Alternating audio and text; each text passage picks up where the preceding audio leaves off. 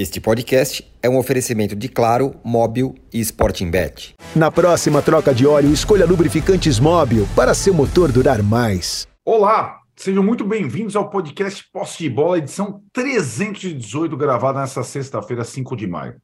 Estou conectado com os meus amigos José Trajano, Juca Kfouri e Mauro César Pereira. Semana quente, semana quentíssima, semana de título do Ceará na Copa do Nordeste. Semana de sorteio gordo da Copa do Brasil. Semana da goleada espetacular do Fluminense sobre o River.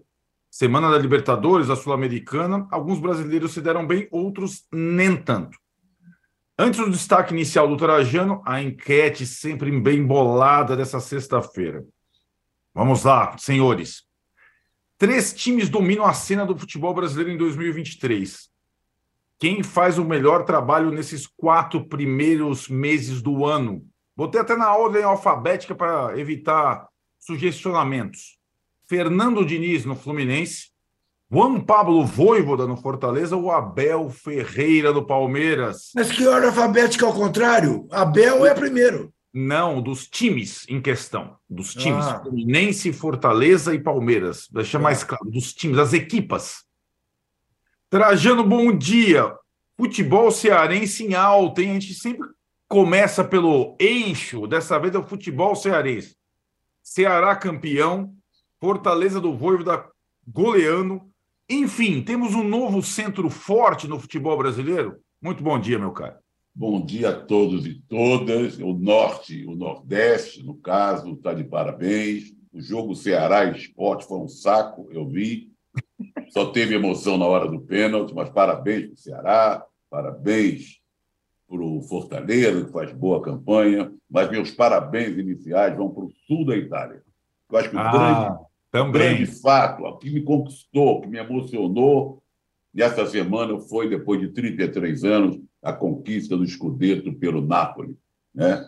As imagens são... Teve morto, para variar, multidão na rua, aquela confusão toda, mas foi impressionante a explosão. E o jogo foi fora, mas a cidade já comemorava, né? É, faz tempo. O título já estava já estava no bolso faz muito tempo, mas precisava cravar. Então, eu acho que o grande momento do esporte, que é do futebol, no caso, essa semana, é a conquista do Scudetto pelo Napoli, trinta e três anos depois daquela época de Maradona, do querido Diego, Careca, alemão, etc, etcétera.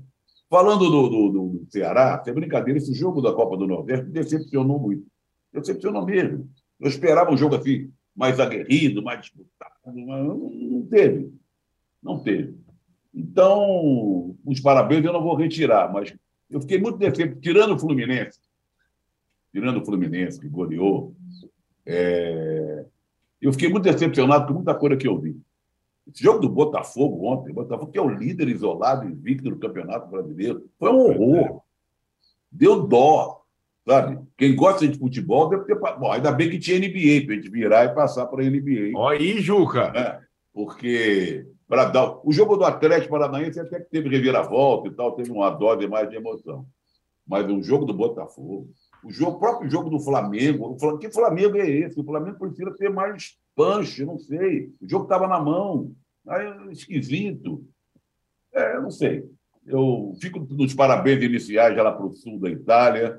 E já que você pediu parabéns para exaltar o futebol do, do Nordeste cearense, eu dou parabéns.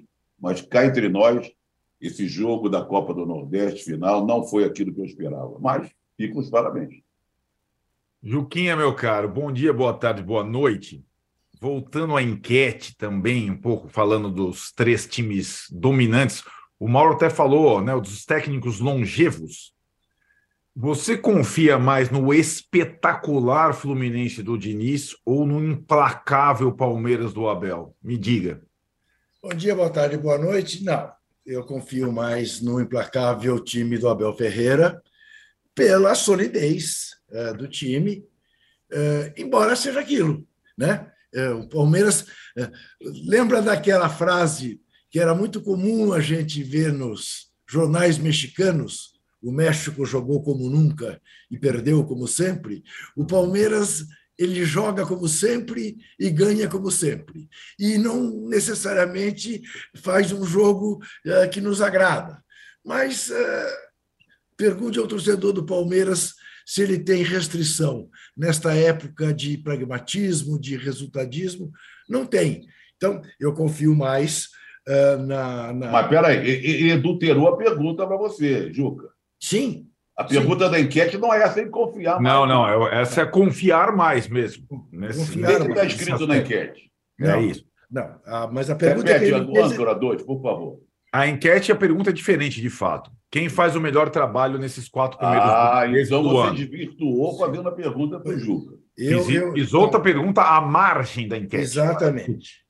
Eu, respondendo a enquete, pelas circunstâncias... Pelo material que tem em mãos, eu continuo a achar que quem faz o melhor trabalho como treinador no Brasil nos últimos tempos se chama Juan Pablo Vojvoda. Olha aí, tá vendo? Ah, ah, mudou, não era o Abel? Não, não, não. Estou dizendo que é o mais consistente, é o mais confiável, é o que você... Quem você acha que vai chegar na frente no Campeonato Brasileiro? O Palmeiras uhum. ou o Fortaleza? Eu aposto todas as minhas fichas do Palmeiras. Juca, e na Copa do Brasil? Palmeiras Exatamente. Palmeiras, só, e na Copa do Brasil? Um, só para te dar um molho. Eu acho, e disse já isso no cartão vermelho, terça-feira passada, que é o jogo mais interessante das oitavas de final, mais do que o Fla-Flu. É claro que ele não mobiliza como o Fla-Flu, é evidente. Por ser o Fla-Flu, o jogo que nasceu quarenta minutos antes do nada, como dizia Nelson Rodrigues. Mas o jogo mais interessante é este. E aí, o fato de o segundo jogo ser em Fortaleza, eu acho que confere ao Fortaleza uma chance enorme de eliminar o Palmeiras, porque o Palmeiras não é de destruir ninguém no primeiro jogo, de enfiar uma goleada, quatro a zero, cinco a zero, e já ir classificado. Então, uh, uh, mas aí é a velha coisa do torneio de mata-mata, que é diferente da maratona do Campeonato Brasileiro. Mas eu queria, em dando os parabéns ao Ceará, né, fazer menção a essa situação absolutamente esdrúxula que só acontece no futebol brasileiro, né? É campeão da Copa do Nordeste o técnico Barroca, dirigindo um jogo, perdendo este jogo, isso, perdendo de um a zero, ganhando nos pênaltis graças ao goleiro Richa, e fazendo o Ceará, o Vozão virar vozinha, porque o primeiro tempo, principalmente do Vozão, em, na Ilha do Retiro, foi uma lástima. Foi um time acovardado, foi um time que em nenhum momento ameaçou o Sport. Era para ter saído para o intervalo tomando de três a zero e com o título perdido.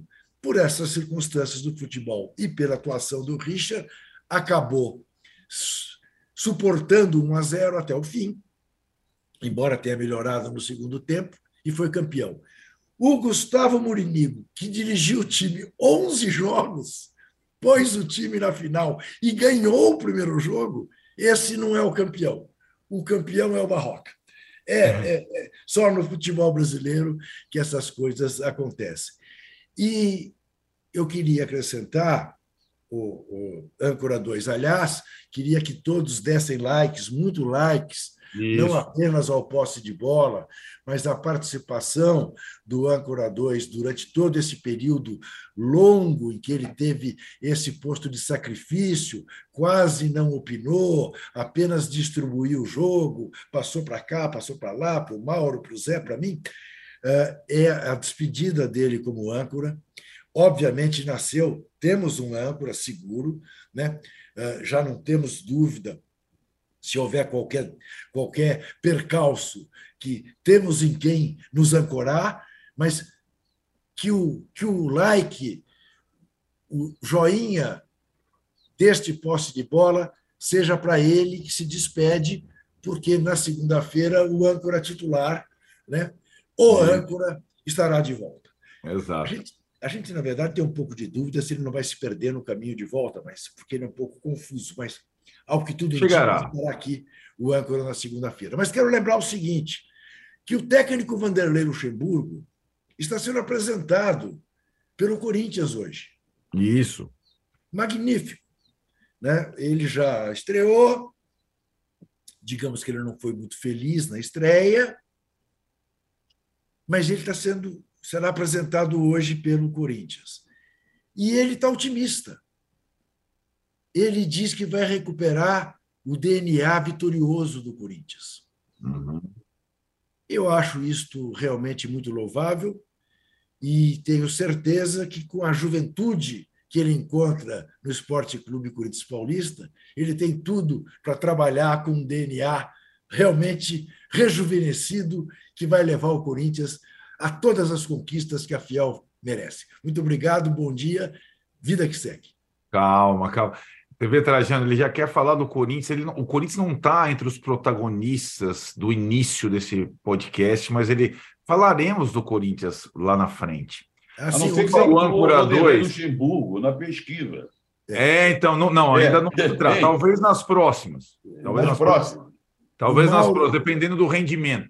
O Mauro é minha testemunha de anos que sempre que há uma crise, e vive em crise o São Paulo Futebol Clube, ah. ele predomina no posse de bola. O Corinthians está numa crise brutal e é tratado assim, de maneira secundária. Mas fica Calma. aqui o meu protesto. Só para, antes de passar para o Mauro, falando sobre as uh, necessidades do âncora, eu, normalmente nas quintas-feiras, era a minha, minha noite de bar, sabe, Trajano? Saio com os amigos. Tamo... Aí abdiquei nessas últimas todas as quintas para fazer o roteiro do posse de bola durante a noite, prestando atenção nas partidas. Estaremos aqui agora, depois passando o bastão para o âncora um.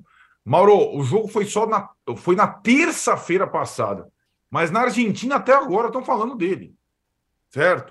O Fluminense amassou o River, que é o líder do campeonato argentino. Tá, o Fernando Diniz está sendo falado, o Cano e tudo mais. Hoje o Fluminense, na mesma terça-feira, soube do seu adversário, que é o Flamengo, num jogaço da Copa do Brasil. Esses dois confrontos vão acontecer neste mês, né? A partida de ida daqui a dez dias, a partida de volta no finalzinho de maio. Hoje o Fluminense é favorito para avançar em relação ao Flamengo na Copa do Brasil. E como é que você vê essa repercussão dos cinco gols que a equipe do Diniz enfiou no River do Demichelis na terça-feira? É, acho importante você citar o Demichelis, né? Ele tem também uma participação grande do desastre do River Plate, né? E na grande vitória do Fluminense. É, eu acho assim, esse jogo vai ser daqui a dez dias. Né? dez dias acontece muita coisa, né? Há menos de uma semana tinha gente descendo o pau do, do Fernando Diniz porque o time jogou mal, desfalcado, é verdade, mas jogou mal contra o Fortaleza, tomou quatro gols. Né? É, a maneira que os gols aconteceram, então tudo muda muito rápido por aqui, muito rápido. Estão falando do caso do Barroca, do Morigno, né? O Morigno conduziu para o título, mas perdeu a final do Cearense para o Fortaleza, perdeu para o Ituano no começo do campeonato da Série B, mandaram o cara embora.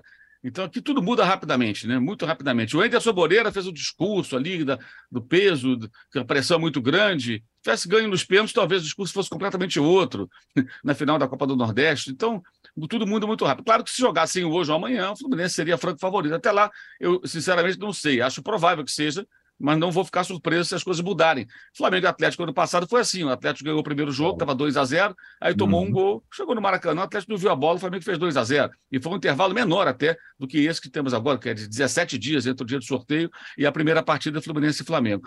Agora, o jogo de terça-feira, eu, eu achei meio exagerado o placar, pelo que era o jogo em si, o embate.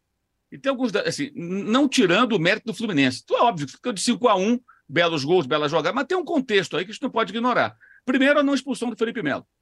Uhum. Né? Fosse o contrário, também haveria reclamação pertinente. Depois, a expulsão do River Plate, que pauta o jogo com as péssimas escolhas do, do, do Demichelis. O técnico resolveu tentar igualar o jogo, tentou jogar dentro do campo do Fluminense, com um homem a menos.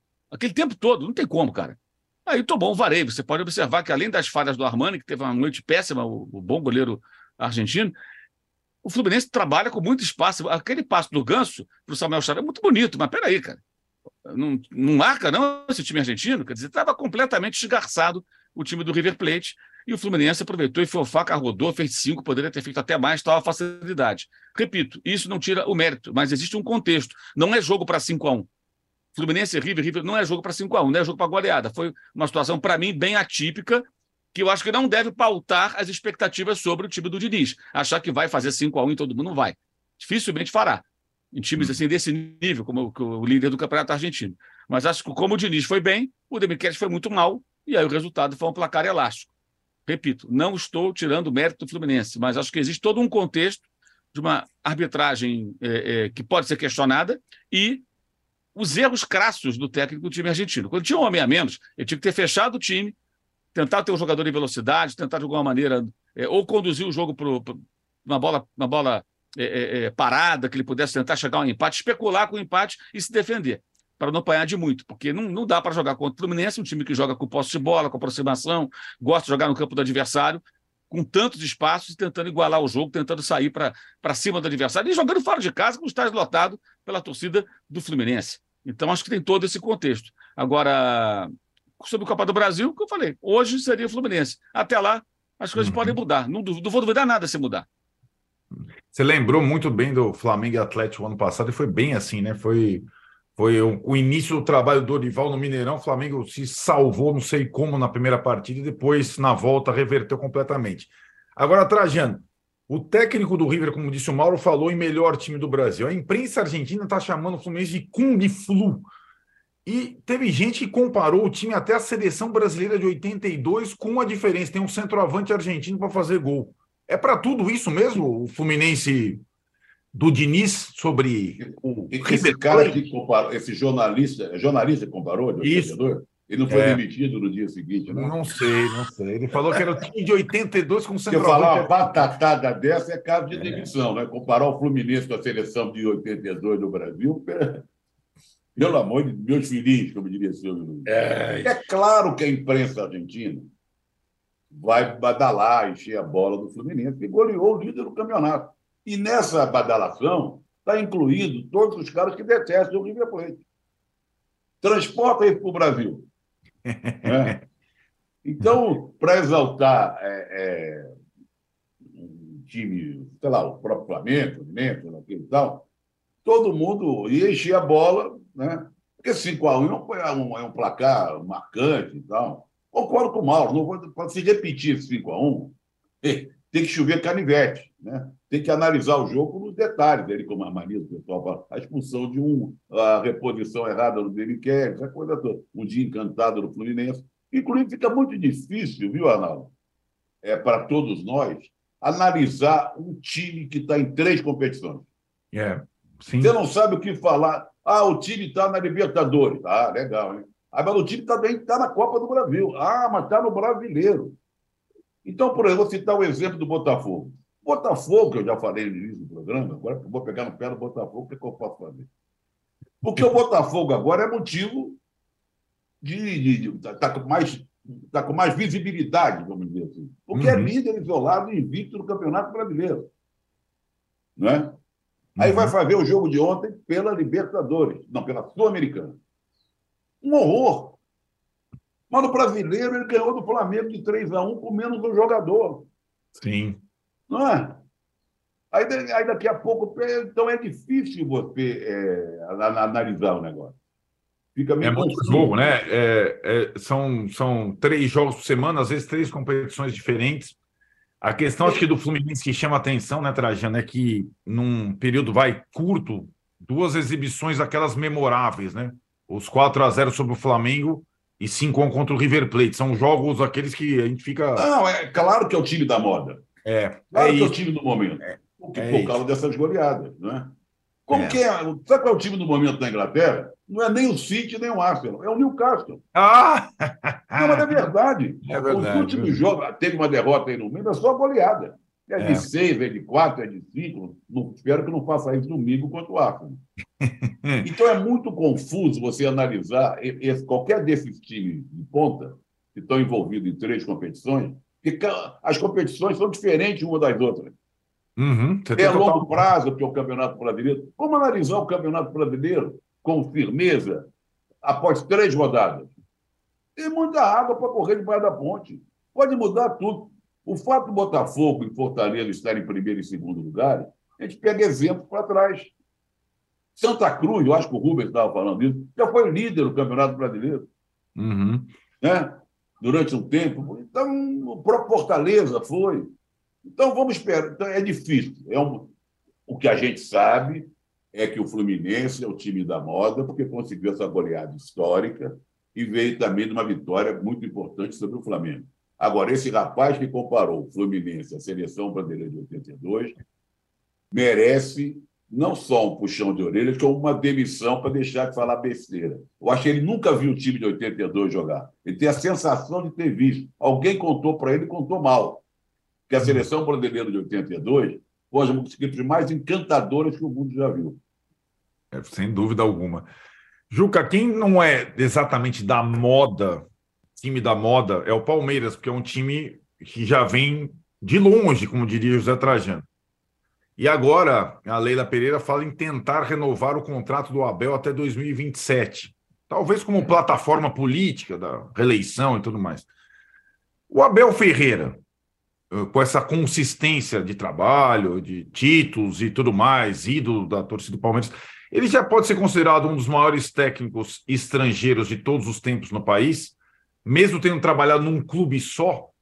É, como você analisa essa longevidade do português no comando do Palmeiras?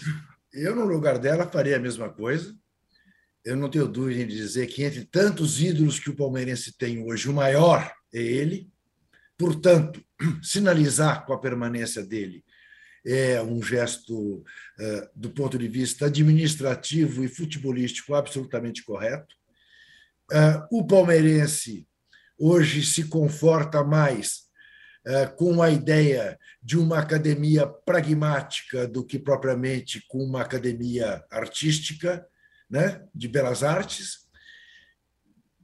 Você pegue o jogo do meio de semana do Palmeiras na Libertadores, que o Palmeiras pareceu entrar absolutamente anestesiado, uh, tomando sustos de um time que lhe é muito inferior, mas que, com o correr do jogo, foi tomando conta, tomando conta. Você foi ficando com certeza absoluta que o Palmeiras faria o gol, como fez no último minuto do primeiro tempo.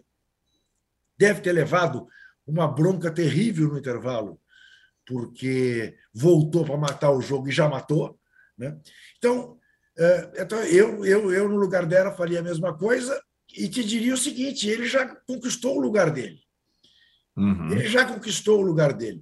Nada indica que o Palmeiras vá fazer uma má campanha em dois mil e vinte e três. Pode não ganhar tudo. Acho que corre um risco grande com Fortaleza na Copa do Brasil. Mas lembremos que já perdeu, o Palmeiras já foi eliminado de uma Copa do Brasil em situação vexatória, o que não seria o caso agora. Né? Se perdesse para o Fortaleza, diferente do perder para o Fortaleza, do que perder, como perdeu, para um time das Alagoas, né? Como foi eliminado. Uh, então, eu acho que o lugar dele está garantido. Está garantido. E só não o vejo cotado, como em tese deveria ser, para a seleção brasileira, menos por esta coisa do presidente da C B F falar e que quer ver de novo a seleção jogando bonito, e, e não é isso que se exige do Abel Ferreira no Palmeiras, mas mais pelo temperamento dele, né? Essa coisa uh, irritadiça que ele, que ele mantém permanentemente, que eu acho que faz com que um presidente de C B F pense dez vezes antes de pensá-lo na seleção. Mas o lugar dele na história do futebol brasileiro está garantido pelas conquistas do Palmeiras, que é um dos maiores é, do Brasil. É, sem dúvida. Aqui, para dando uma passada no chat, o Giovanni Silva fala que o Fluminense vai ser campeão da Copa do Brasil e é, a parcial da pesquisa indica, de fato, o otimismo, o time da moda, como disse o Trajano. Fernando Diniz no Fluminense é para cinquenta e quatro por cento quem faz o melhor trabalho nos primeiros quatro meses do ano. Juan Pablo Vojvoda, vinte e oito por cento, e o Abel Ferreira, com dezoito por cento. Mauro, você escreveu no teu blog, no UOL, sobre os técnicos longevos. Isso é o caso aqui dos três da enquete, né? É, a, a contrapartida disso é o Flamengo, né? Que vive, e o Corinthians, talvez os dois agora mais populares, que vivem trocando de técnicos.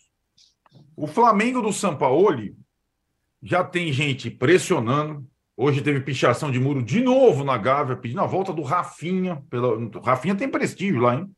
Hum. Mas contra o Racing, você conhece muito bem os dois times. O Racing vinha bem mal, né?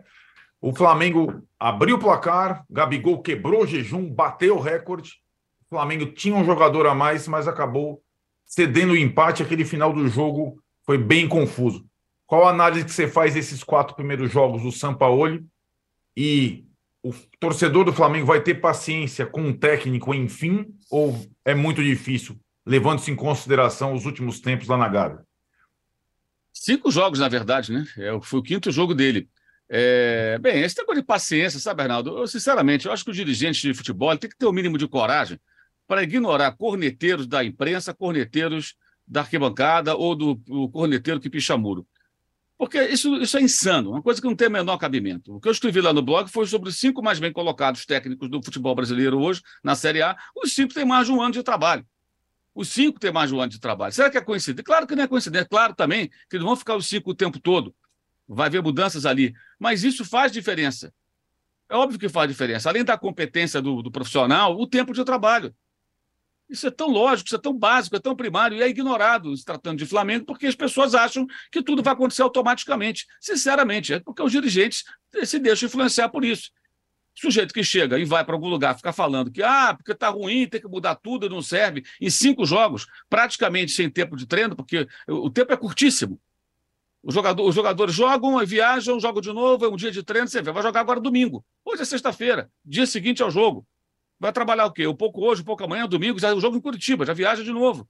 Uhum. E todos os clubes passam por isso. Você não tem tempo quase nenhum. Claro que a gente deve e pode criticar as escolhas do Sampaoli, pode criticar é, muito os jogadores acomodados, preguiçosos. O Flamengo é um time acomodado. E isso não é culpa do técnico, não, porque muda o técnico e a situação não se altera. Não se altera. O jogador que é substituído está jogando nada e sai com carinha feia. Enfim, podemos questionar por que, que não joga o Matheus França, por que, que joga o Vidal, por que, que o fulaninho está no time e o outro não está. Tudo isso está para discutir. Ah, por que, que não substitui o Wesley, que eu acho uma coisa muito questionável. Todo jogador que toma amarelo tem que trocar. Você vai ter mais substituições, então, o quê? No primeiro tempo, três delas. O jogador tem que saber se comportar. E o Flamengo tem três laterais direitos. Três. Dois estão machucados. Só sobrou o menino, que é afobado. Já falamos sobre isso em outros jogos. Ele é uhum. afobado. Mas não tem muita opção ali. E há uma diferença entre conhecer o jogador à distância, jogando contra, e trabalhar com o atleta. Chegar para o cara e falar, quero que você faça isso. Ver que o cara funciona, não funciona, dá certo, não dá certo. Então, é claro que, independentemente de que o São Paulo tenha errado ou não, o trabalho dele é um trabalho muito ainda no começo. Está muito no início. Aí, se você quiser, vamos lembrar o Jorge Jesus, já que as pessoas adoram lembrar o Jorge Jesus. O pessoal não lembra como é que foram os primeiros jogos, eu lembro. O primeiro jogo dele foi o Atlético Paranaense, empatou. Copa do Brasil, no Paraná. Aí goleou o Goiás. seis a um, que maravilha. Aí recebeu o Atlético, empatou de novo, perdeu nos pênaltis. Eliminado da Copa do Brasil no terceiro jogo. Terceiro jogo, Jesus estava eliminado da Copa do Brasil. Imagina a eliminação para o Fluminense, o que, que vai ser? É. Aí veio o Corinthians e São Paulo, o Flamengo empata um a um. Estava um a zero o Corinthians, o Gabigol empatou o jogo. Jorge Jesus. Aliás, Jorge Jesus, os últimos, os últimos técnicos do Flamengo, foi o único que não venceu em Itaquera. É, aí foi até Guayaquil jogar contra o Emelec. Tomou uhum. de dois a zero. Mu... Aí as críticas foram duríssimas, porque ele colocou o Rafinha, que agora quer ir de volta, pelo Isso. amor de Deus, né? O é Rafinha o muro, não é o nem muro. do São Paulo, gente. Não, esse, cara, esse cara que picha o muro, ele faz o quê na hora do jogo do Flamengo? Ele tá vendo o desenho do pica-pau, tá fazendo outra coisa. Ele... Se o cara achar que o Rafinha vai ser o cara que vai jogar no time do Flamengo e vai resolver, então, o jogo do São Paulo, ele não vê o Rafinha nem titular dentro do São Paulo, gente. O Rafinha é um ótimo lateral, tu é um veterano. Não estamos em dois mil e dezenove, dois mil e vinte e três. O cara vai lá, se dá o trabalho de pichar o muro, escrever, ah, não tem liderança, volta, o Rafinha vai resolver o problema. É, é de uma tolice ímpar. Então, é melhor é... chamar o, o, o Mauro. Então é melhor chamar o Tomires, né? Da época Tomires, Davi, Tequinha, Jordão, porque é, é inacreditável dizer, chamar lidera, lideranças do passado, né? Já é, que é assim. Mas o, o fato é que o começo é assim, é difícil. Claro que a gente pode criticar as escolhas. Acho que o São Paulo foi muito mal ontem, as trocas não foram boas. Domingo também ele cometeu erros, mas isso faz parte de qualquer processo de um técnico que está chegando num clube tentando fazer o início do trabalho, né? Isso, isso vai acontecer. E o jogo de ontem, o resultado em si, não é ruim. No contexto foi. porque o Racing tem muito mais desfalques que o Flamengo, é um time inferior ao Flamengo, tinha vários problemas, ainda perdeu aí do Rojas, que é o, hoje tem sido o principal jogador, o meia, é, que se contundiu e ficou fora também, ele ia jogar e acabou ficando fora, e o Flamengo não soube ganhar o jogo, ficou quarenta e cinco exatos minutos com um homem a mais, e não criou é, volume de situações, e, e não pressionou para valer, para ampliar o placar e tentar resolver o jogo. E aí tomou o gol de falta no cenário parecido com dois mil e vinte, quando o Rodrigo Caio foi expulso e o Cigari fez o gol do Racing no Maracanã, no jogo que o Racing eliminou o Flamengo. O Flamengo é. nunca venceu o Racing, aliás. É verdade. Nunca derrotou o Racing. São quatro empates e, e, e uma vitória do time argentino. Você então, sabe você a, sensação, a sensação que eu tenho, Mauro, que o Flamengo tem me passado, e claro que isso tem a ver com a troca de treinadores, né, como se troca de camisa, eu tenho a sensação de que o Flamengo está anêmico. Você tem todas as condições para fazer um bom jogo, você tem uma porção de jogadores espetaculares, mas parece que está faltando alguma coisa a mais que o time dava e deixou de dar. Eu não sei se isso é sinal de envelhecimento do time, se isso é sinal de falta de confiança, de um certo desnorteamento com as mudanças de, do que cada treinador quer do time, mas a minha, a minha sensação é essa, de anemia, de apatia, de falta de, de enfim, de fogo para aniquilar o adversário, porque ontem tinha tudo para aniquilar o Racing, quando esteve com onze contra dez, e não matou. O time, o time que jogou ontem tinha a média de vinte e oito anos, o Racing quase trinta e um. Domingo, é. a mesmíssima coisa, vinte e oito, o Flamengo, o Botafogo acima dos trinta. O, é. o elenco foi até rejuvenescido já. Agora, essa bananice aí, esse, esse modo é, é, é, acomodado, isso vem desde o tempo do Dorival Júnior. O Dorival já estava assim. Então o problema não é técnico, o problema são os jogadores, é o comportamento, estão enfaixados. Quem é que cobra isso?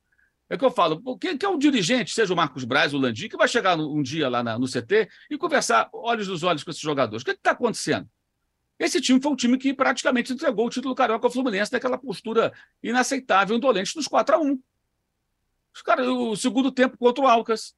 E o jogo de ontem não foi assim um vexame, que, não, um vexame empatar com o Racing na Argentina, claro. Nunca venceu lá, mas o jogo se ofereceu para o Flamengo após a expulsão do, do Rauch. No primeiro tempo, e o time não, não teve aquele apetite que deveria. Eu não acho que isso seja a orientação do técnico, pelo contrário. Aquele maluco que fica quicando na beira do campo, acho que tudo que ele quer é que o time dele agrida e não jogue daquela maneira. Aí depois, na coletiva, eu, acho que, eu achei que ele deu uma passadinha de pano, porque todo jogo ele vai criticar também os jogadores, aí vai ficar ruim para ele. Né? Aí, a gente sabe disso. Não, então, a gente sabe como é que termina. Exatamente. Isso, né? Eu achei que ontem ele foi mais político. Eu, eu, sinceramente, não acredito que ele pense aquilo que ele falou ontem. Não, o time melhorou, jogou bem e tal. Achei que ele meio que preservou. Tipo, não vou dar um cacete aqui, que eu já reclamei outro jogo, mas voltou a falar da tal da falta de contundência, que não tem mesmo, não tem. Não tem. Agora, por que que não tem? Como é que muda isso? Isso leva um tempo.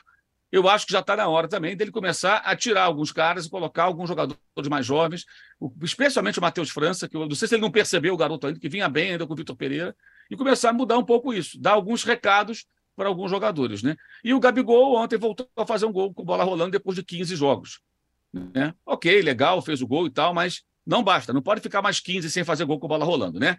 Ele pode se achar o gostoso, como ele falou e tal, o problema dele. Falou. Mas ele tem que, ele, ele tem que fazer gol. Ele é atacante, ele não pode ficar quinze jogos, e é um jogador, é o recordista brasileiro de gols da Libertadores, fica quinze jogos sem marcar, aí quando ele faz o gol, alguém fala, não, tá aí, até tá aí, levou quinze jogos, né? dezesseis, na verdade, o décimo sexto, tá aí, olha que, que desastre. Isso não pode ser uma exceção, o gol do Gabriel tem que ser é, algo constante, não pode ser algo eventual. Mas essa loucura, cara, é um negócio que não tem sentido. Só, só no Flamengo isso, é, é culpa da diretoria.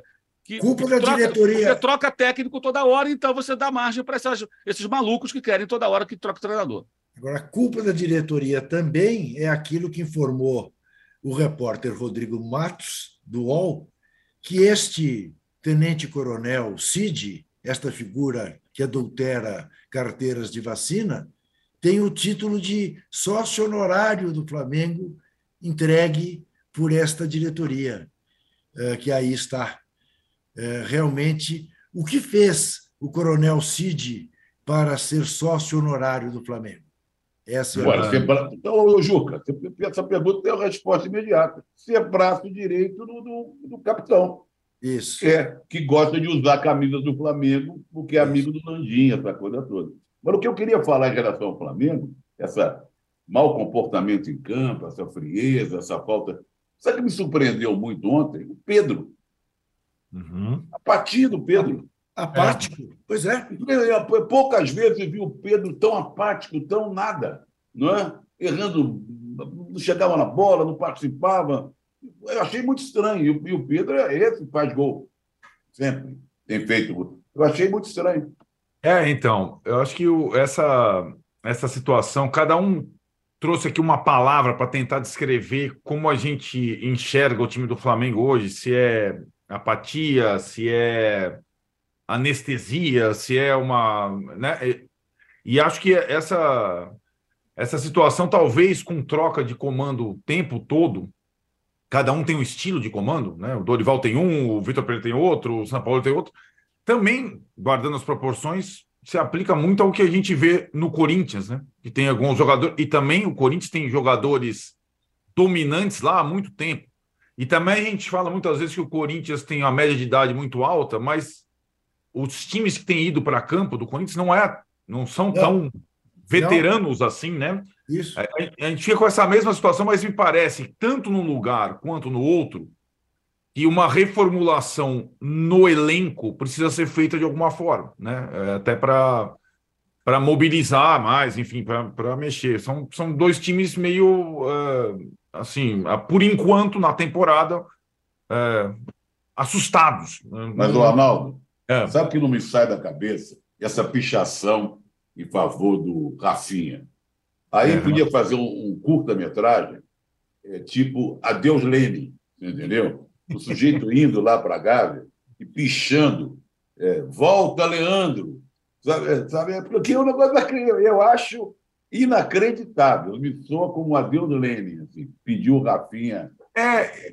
Eu acho que o torcedor do Flamengo tem com o Rafinha uma espécie de líder daquele grupo lá, enfim, o Rafinha foi tentar ser líder no Grêmio. Mas o problema do Flamengo é o grupo. É, eles estão tirando a diretoria, troca de técnico e tal, é o grupo. É. Enquanto tiver, vamos chamar de patota, essa patotinha Isso. lá, não vai. Não vai. Já deu campeões gloriosos, magníficos, deram títulos abertos ao Flamengo, mas chega uma hora que a coisa... em lógica. Eu concordo, é por isso que eu faço o paralelo com o Corinthians, Juca. E, na verdade, você falou, né, da questão da apresentação do Luxemburgo e tal, tem uma coisa diferente que aconteceu no Corinthians essa semana, que é, também já programada, além da apresentação, o manifesto das torcidas organizadas que voltaram a se unir, né? Contra a direção, contra o grupo que domina o Corinthians há muito tempo, e uma das frases do manifesto é reformulação para o ano que vem, que significa mexer, na, na, trazendo, acho que usou a palavra correta, patota, confraria. No caso do Corinthians, essa confraria, ela atinge até cargos diretivos, né? Ex-jogador que é coordenador de futebol, ex-jogador que é técnico da, do sub vinte, é, é uma confraria completa.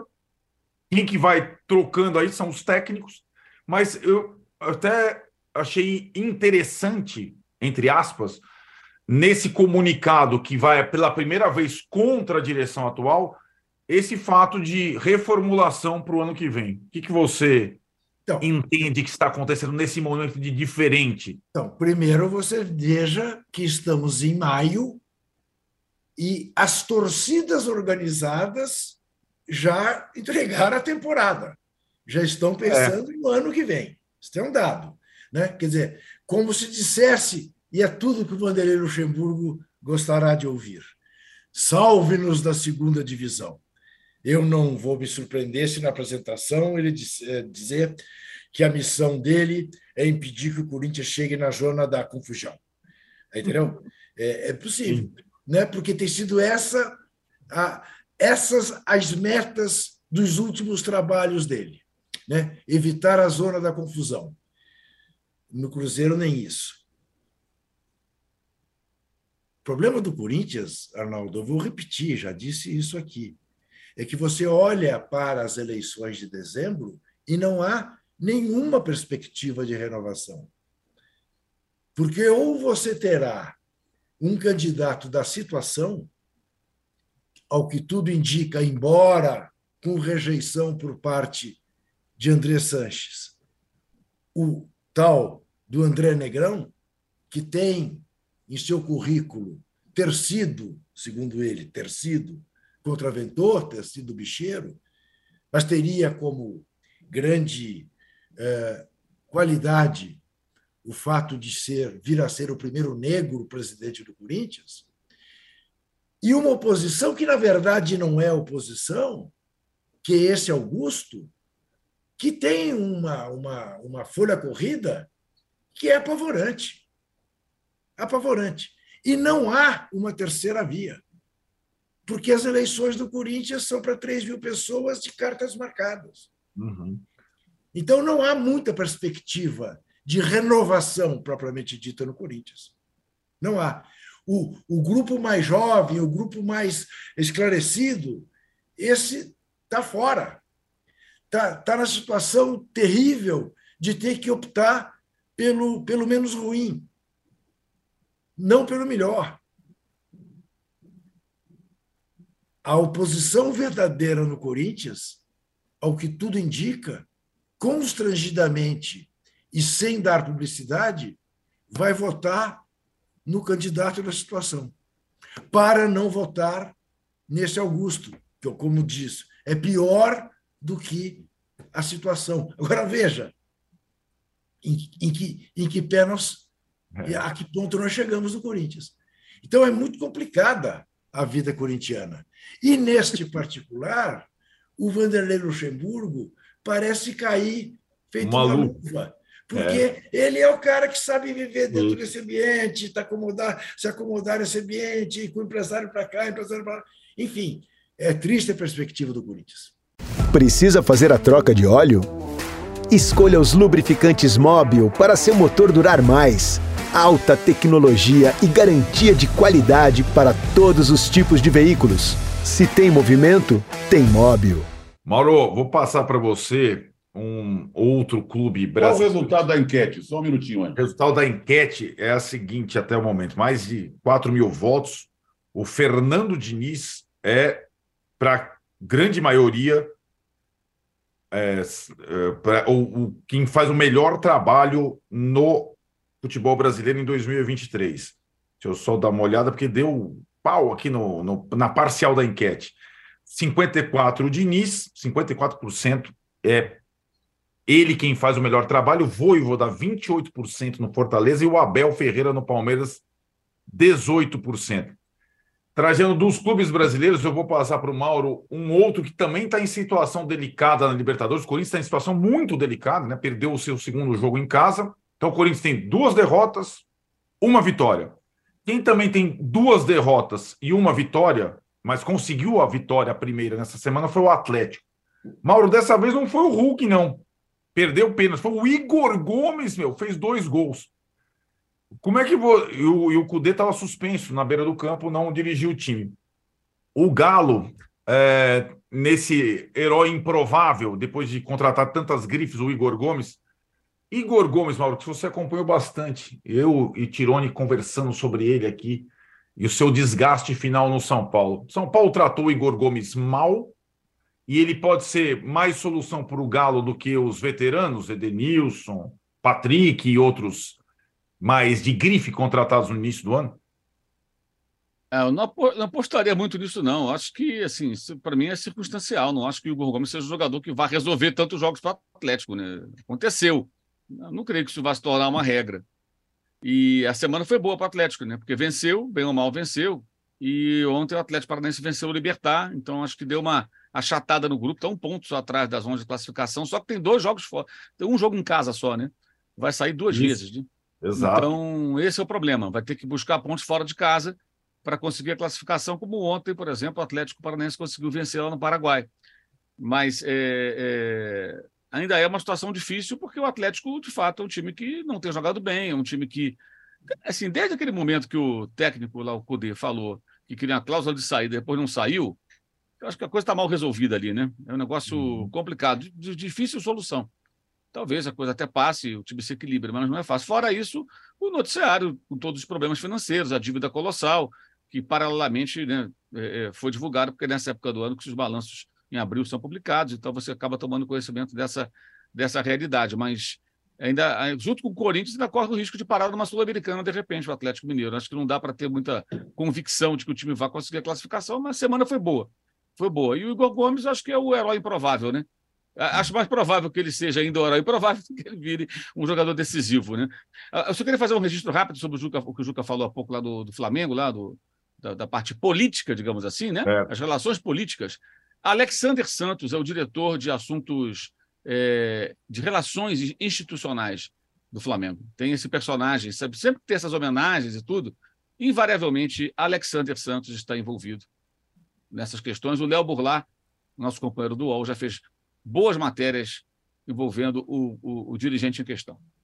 Porque sempre vão ser assuntos aleatórios. Do, da, da Não, são assuntos bem específicos e assuntos de, de relações com o poder, sabe? Prefeitura, governo federal, agora menos. Já foi mais. Sabemos. Trajano, agora uma outra, uh, digamos, um outro tópico. Em entrevista à nossa companheira Patrícia Lopes, o presidente da C B F, o Edinaldo Alves, confirmou, ah, dessa vez não tem meia palavra. Eu vi a entrevista, fiquei até... Confirmou com todas as letras, todas as letras, que o Ancelotti é o plano A da C B F, que eles topam esperar o Ancelotti até o final da temporada europeia, que não existe uma proposta oficial, mas um sinal de que pode haver a negociação. Hoje de manhã, galera, sexta-feira, teve reunião do Ancelotti com o Florentino Pérez para falar do momento do Real Madrid antes da final da Copa do Rei, antes da semi da Champions League, depois os resultados ruins do Campeonato Espanhol. Mas o fato é que o cara falou, ipsis literis, que ele vai esperar o Ancelotti até junho.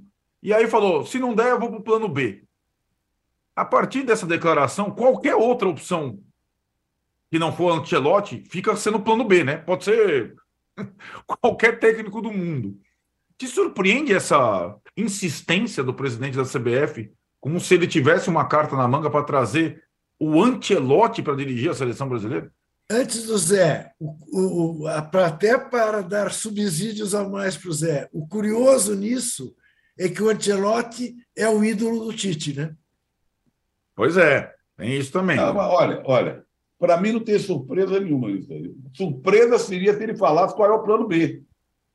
Olha, meu plano B é o tico-tico. Ah, legal, pô, agora estamos sabendo que né, o outro não vai aceitar mesmo, tico-tico será o técnico da seleção.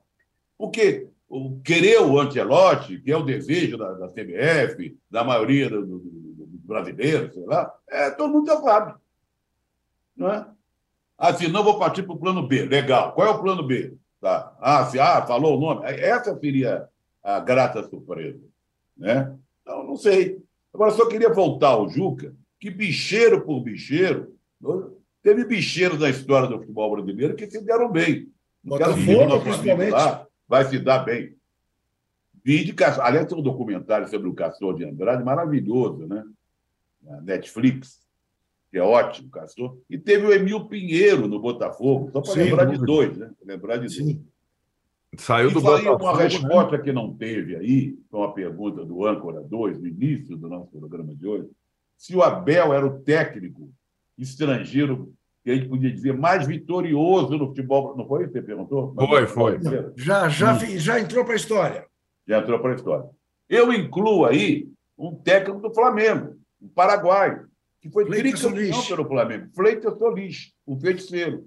É que o tempo vai passando e a gente vai esquecendo o que aconteceu lá atrás, né? Como foi uma época que não tinha celular, rede social, papapá, papapá, então que se registre aí Fleitas Solis, que depois foi treinar o Real Madrid, devido ao sucesso aqui no Flamengo. Veja você.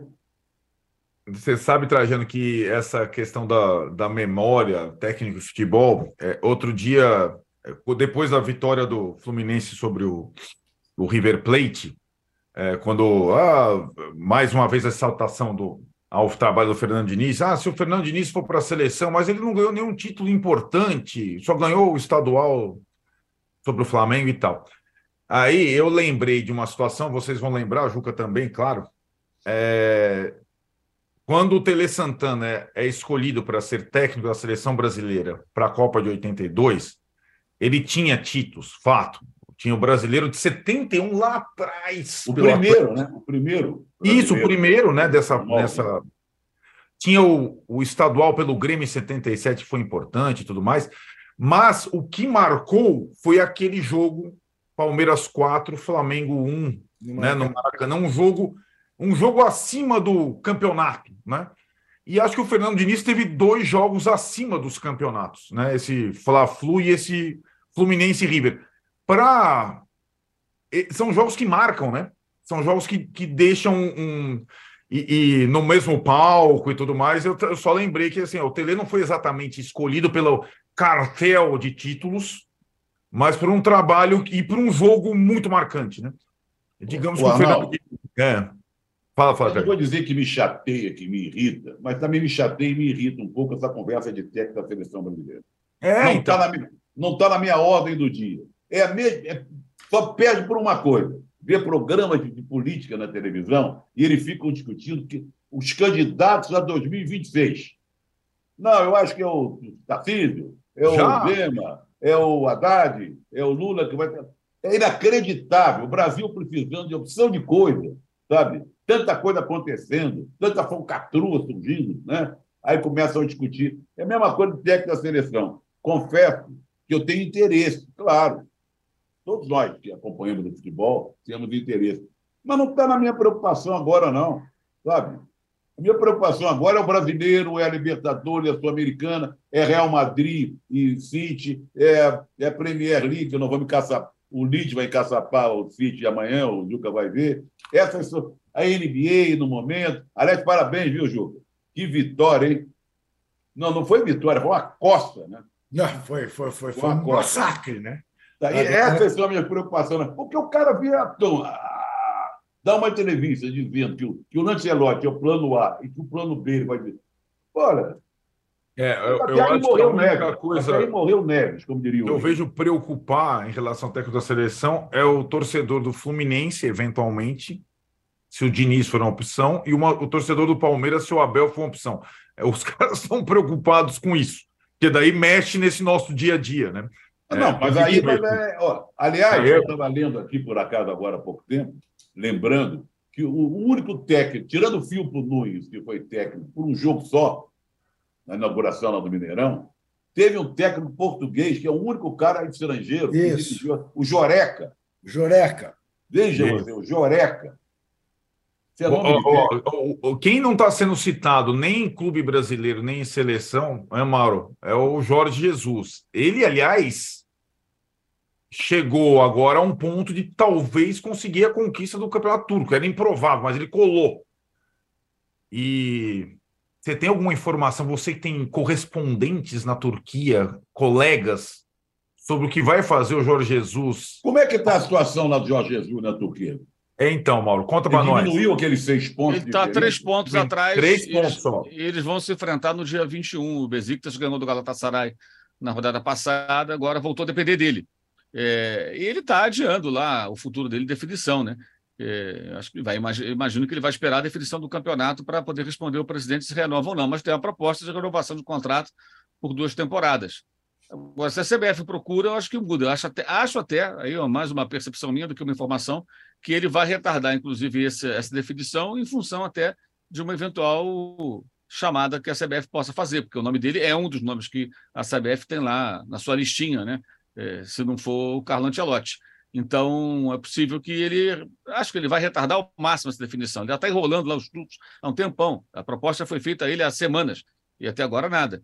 Ainda mais agora que ele tem essa possibilidade de ganhar um campeonato, né? Agora, agora é a possibilidade real. Eles deram a vacilada, que o Galatasaray empatou um jogo, eles empataram também, e sofreram o gol de empate nos acréscimos, na rodada retrasada. Aí, na rodada passada, o Galatasaray perdeu o clássico do Besiktas e o Fenerbahçe venceu e reduziu para três pontos. Poderia estar um ponto só atrás, não fosse o gol que sofreu nos acréscimos há duas rodadas. Então, o Galatasaray dando sinais de queda e o Fenerbahçe está marchando atrás dele. pelo jeito, os dois vão decidir mesmo o campeonato. O que ele é marrento, o Jorge Jesus, ou em marra nisso, tem muita gente que é marrenta, né? É. Se ele virar técnico da seleção, vai ficar um cara insuportável. Insuportável. É, o... Aquele cara que vai caminhar de costas, sabe como é que é assim? O, o Trajano é curioso. Ah, mas tem, tem mais nomes aí que. Não, que eu falei, né, não. Que, eu falei, que não, não ficam muito gente... atrás, não, hein? Eu, Olha, não, eu falei que tem muita Eu acho gente até que ele já perdeu essa condição aí. Tem gente que supera de fácil. Tem uma coisa interessante, né? Porque ele é sempre o plano A do Flamengo, até, mesmo que seja proforme, e eu acho que ele não teria nenhum problema em ser plano B da seleção, ele toparia mesmo. Dando um salve aqui para o Adilson Galucci, e está chegando o momento, Juca, que fure. Ah, é? Hoje é sexta-feira. É, hoje é sexta-feira. Eu imagino que até por o nosso gatão de ouro tenham vários candidatos essa oh, semana. Não, tá? não, vários candidatos. Nós combinamos, sim, teremos... Teremos um, um, um colar de, de, de gatões de ouro, que o nosso Rubão prepare a foto do gatão. De vários. Tá, hein, Rubão? Manda a foto do gatão, porque aí, ó, tá, tá na tela, Juca. Quem, quem são os contemplados? Eu, eu não vou usar exatamente uma ordem alfabética, mas eu vou... Você vai usar uma ordem de escala alfabética. A minha memória vai colocar um por um. Primeiro, para o Haaland. Maior artilheiro da história da Premier League, trinta e cinco gols, isto na primeira temporada dele. Um gatão de ouro para este norueguês fabuloso. Tá, que legal, causa pode passar. Tanta alegria no coraçãozinho de José Trajano. Pode passar. Uh, o segundo que eu quero lembrar é o Germán Cano. Porque ah, vamos convir. Rapaz. Vamos convir. Jogador argentino, não lembrado com justificativas pela seleção argentina, que tem a atitude que teve com a seleção da Argentina na Copa do Catar. Enfrenta um time argentino, líder do campeonato, e faz o que fez no Maracanã, né? E aí vira, de fato, personagem na Argentina, é para ser condecorado com o nosso gatão de ouro. trinta e cinco anos, né? trinta e cinco anos. Parece um menino. É, um garoto. Não posso. Neném, como não é que, posso. De ter... neném, neném, garoto, como é que chamava o Júnior? Não posso deixar de mencionar, por mais que não esteja no seu melhor momento, Gabigol, que acaba de se transformar no brasileiro com o maior número de gols em Libertadores. trinta, trinta gols. Passou o Luizão, que tinha vinte e nove. Então, quero fazer também referência ao Gabigol por isso. E não posso deixar de mencionar a figura de Clay Thompson, que ontem jogou apenas três quartos. Foi ver Stephen Curry, foi ver LeBron James, foi ver Anthony Davis. Não, a noite foi de Clay Thompson. Fez trinta pontos, que, aliás, foi... praticamente a diferença entre os dois times. cento e vinte e sete a cem para o Golden State contra o Los Angeles Lakers. A batalha continua, está empatado um a um. E o Ratão? Ah, ele... O Ratão. Não, o Ratão, o Ratão tem o nome que conseguiu de novo a proeza de reunir as torcidas corintianas. Duílio Monteiro Alves. O pior presidente da história do Corinthians. Claro que o Corinthians já teve presidentes horrorosos, sob todos os aspectos. Badielu foi um, Martinez foi outro, uh, Duailib, no final, terminou sendo, uh, André Sanches é fartamente responsável por isso tudo. Mas o Duílio Monteiro Alves, tendo a faca e o queijo na mão, está fazendo o que está fazendo. Não resolve a situação da dívida e coloca o Corinthians no risco da segunda divisão. Portanto, a ele, o nosso ratão. Muito bem entregue. Depois, uma outra ocasião, no almoço que o Trajano pagará para todos nós, eu vou contar da visita do Vanderlei à minha casa. Mas é uma, uma uh, outra situação, uma outra conotação. Eu preciso ouvir essa história. Encerro aqui a minha participação com um ano das dois. Ô, Juca... Nós temos que nos despedir do âncora de hoje. Então, é isso, exatamente. Né? Sim. Eu tô, tô encerrando minhas atividades como âncora dois nesta sexta-feira. Na segunda-feira volta, Eduardo. Eu sugiro que seja sob, sob aplausos, atrás. Obrigado. Obrigado. Obrigado. Muito obrigado. Obrigado, obrigado, obrigado. Muito obrigado pela paciência de vocês e a galera aqui do chat, sobretudo, do Rubens também, né, Rubens? Rubão. E hoje ainda, ao meio-dia aqui no U O L, teremos o De Primeira com o P V C, Marcelo Razan e o Bruno Andrade. E às dezoito horas, o Fim de Papo com o Júlio Gomes. Na segunda-feira, nove horas, bate horário. Depois da rodada do Brasileirão, volta Eduardo Tironi, o âncora um. E eu estarei aqui na bancada com os meus companheiros queridos. Até a próxima segunda. Beijo em todos. Bom final de semana. Se cuidem, Gil. Para o Leeds aí, hein? Outra goleada.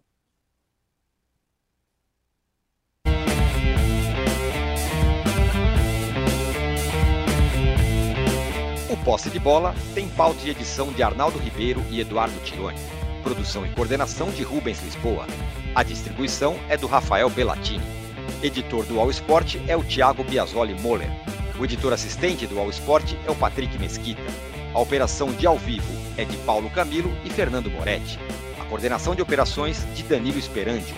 Motion Design de Felipe Dias Pereira. Direção de arte de Daniel Neri e Gisele Pungan.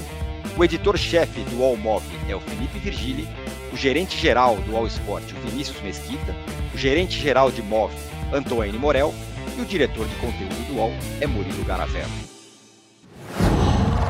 Uau.